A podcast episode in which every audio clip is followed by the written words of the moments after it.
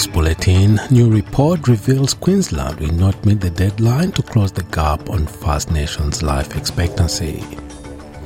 Deputy Prime Minister Richard Marles defends his Labor colleague Katy Gallagher, who has been accused of misleading Parliament. And four toddlers and two adult, adults injured in a stabbing attack in the French Alps.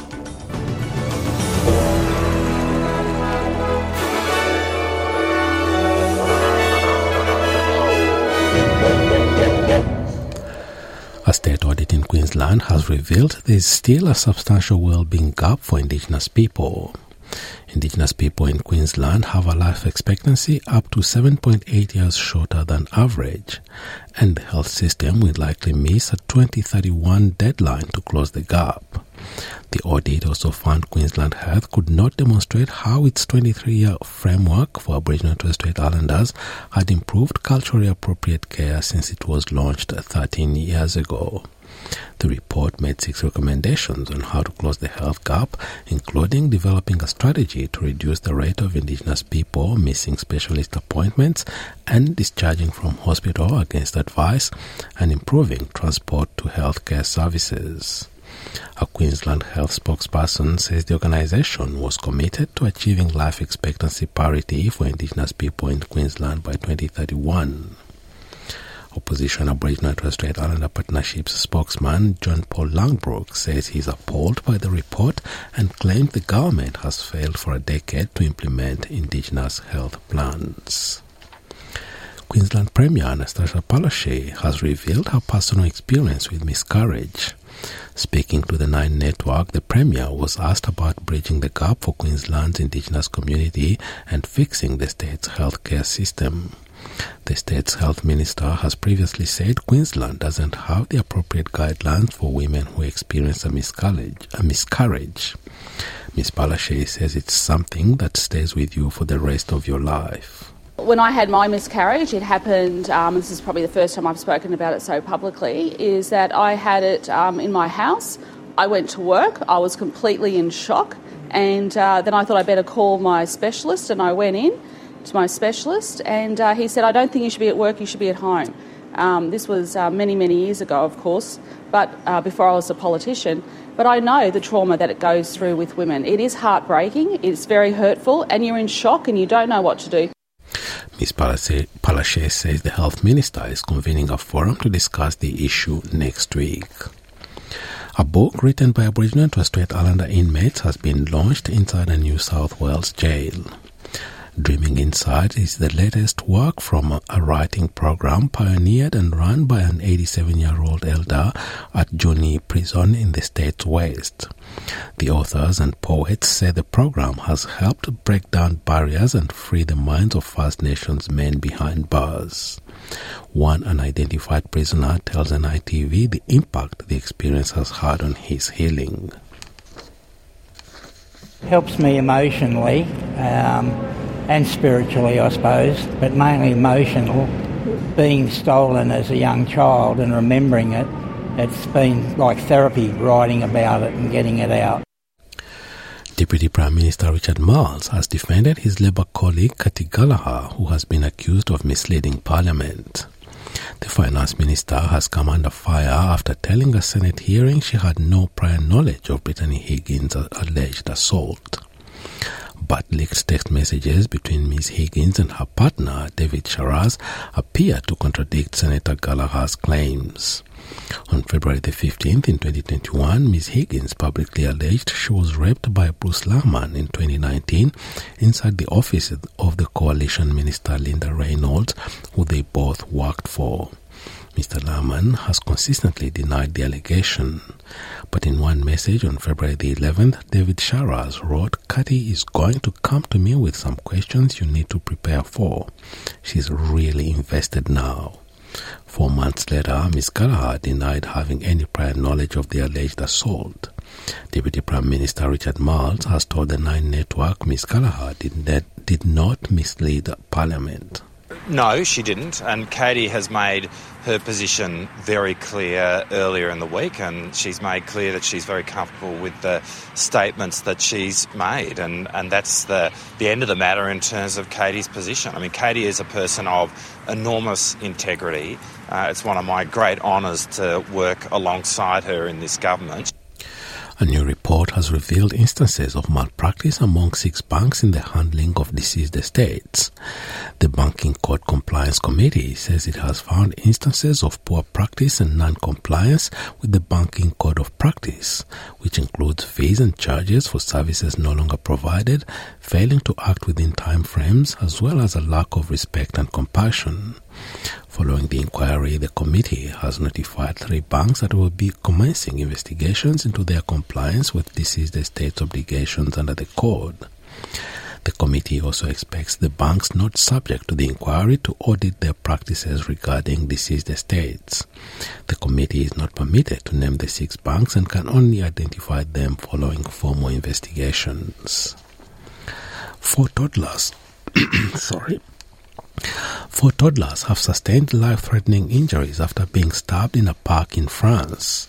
French authorities say two adults, a 22 month old, two two year olds, and a three year old, were stabbed near Lake Annecy in the French Alps. One of the injured children was British and another Dutch. The alleged attacker, a 31 year old Syrian man, has been arrested.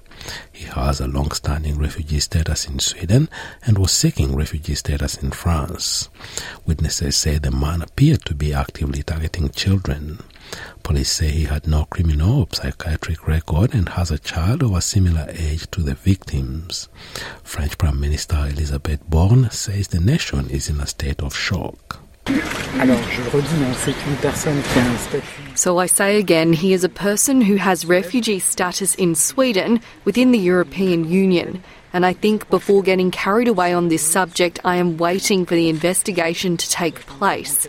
I believe that today is the time for emotion. It must be a time of unity, of solidarity with these children, with their parents, with their family, and with all the inhabitants who are obviously shocked by what happened.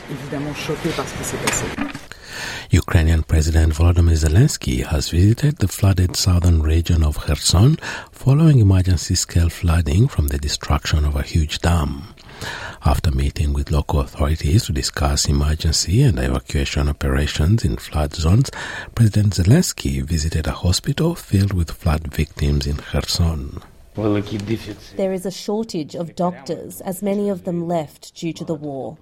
I understand your needs. We will help you. We are grateful for your work. You are heroes.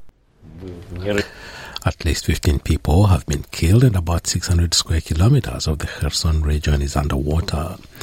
Nearly 2,000 people have already fled affected areas. US President Joe Biden and British Prime Minister Rishi Sunak say their countries will partner on advanced technologies, clean energy, and critical minerals. The two leaders met at the White House to sign an, an agreement they call the Atlantic Declaration. Mr. Sunak described it as a first of its kind economic partnership on artificial intelligence. Post Brexit, UK has been hoping for a free trade agreement with the US under the leadership of Rishi Sunak, but such an agreement has not materialized. However, the two countries were were brought closer when it comes to future technologies in front of challenges posed by authoritarian regimes. And Mr. Biden says with this agreement, emerging technologies would be kept within countries sharing democratic values. When it comes to technology, that will shape the future, like semiconductors, quantum computing, artificial intelligence. The UK and the US are working together to make sure they are developed safely and responsibly and jointly. We're going to do more on joint research and development to ensure the future we're building remains fundamentally aligned with our value set in both our countries. Back home, federal, state, and territory governments have all committed to a national disability database. A statement from the ministers for the National Disability Insurance Scheme and Social Services says the National Disability Data Asset will improve research, policy development, service delivery, and ensure targeted government funding for people living with disability. The NDDA will deliver a single source of information combining Commonwealth, state, and territory data on people with disability. This will include information relating to employment, health, education, and support services accessed. The Commonwealth has committed a total of $68.3 million, while each state and territory government will provide up to $1.36 million for their role in delivering data. The first results for the National Disability Data Asset will be available in 2024. And in sport, the Special Olympics World Games are about to take place in Berlin between the 17th and the 25th, 25th of June. 64 athletes from the Australian team are preparing to fly out for the event on Sunday, the 11th of June. The 16th edition of the Games will see athletes living with an intellectual disability or autism, or autism gather in the German capital. An estimated 650,000 Australians live with such a condition. Elisa Harik is a 29 year old Lebanese swimmer with Dandy Walker syndrome will be competing in the Games this year. She, she says she started swimming at a young age with no expectations of becoming a professional swimmer. When I get into the water and swim, I forget everyone. Because when you do what you love, you forget the world and don't feel the time passing. When I get into the water, even if I do a mistake in the water, swim wrong or finish fifth instead of first, I don't care because I learnt that true, I have special needs and people sometimes look at us as if we are weird, but we learnt that we have a role and that no one can do it for us. And now having a look at the weather around the country this Friday afternoon. Broome, partly cloudy 32. Perth, showers 19. Adelaide, a shower to 15. Melbourne, showers easing 15. Hobart, a shower to 13 degrees. Albury, Wodonga, mostly cloudy, also 13. Canberra, partly cloudy 13 degrees. Wollongong, similar conditions at the top of 19. Sydney, mostly sunny 20. Newcastle, sunny 21. Brisbane, sunny as well and 25 degrees. Townsville, sunny 26. Cairns, partly cloudy 28, Alice Springs, sunny day 22, Darwin, sunny 33, and the Torres Strait Islands, a sunny day ahead and a top of 30 degrees. And that is NITV Radio News.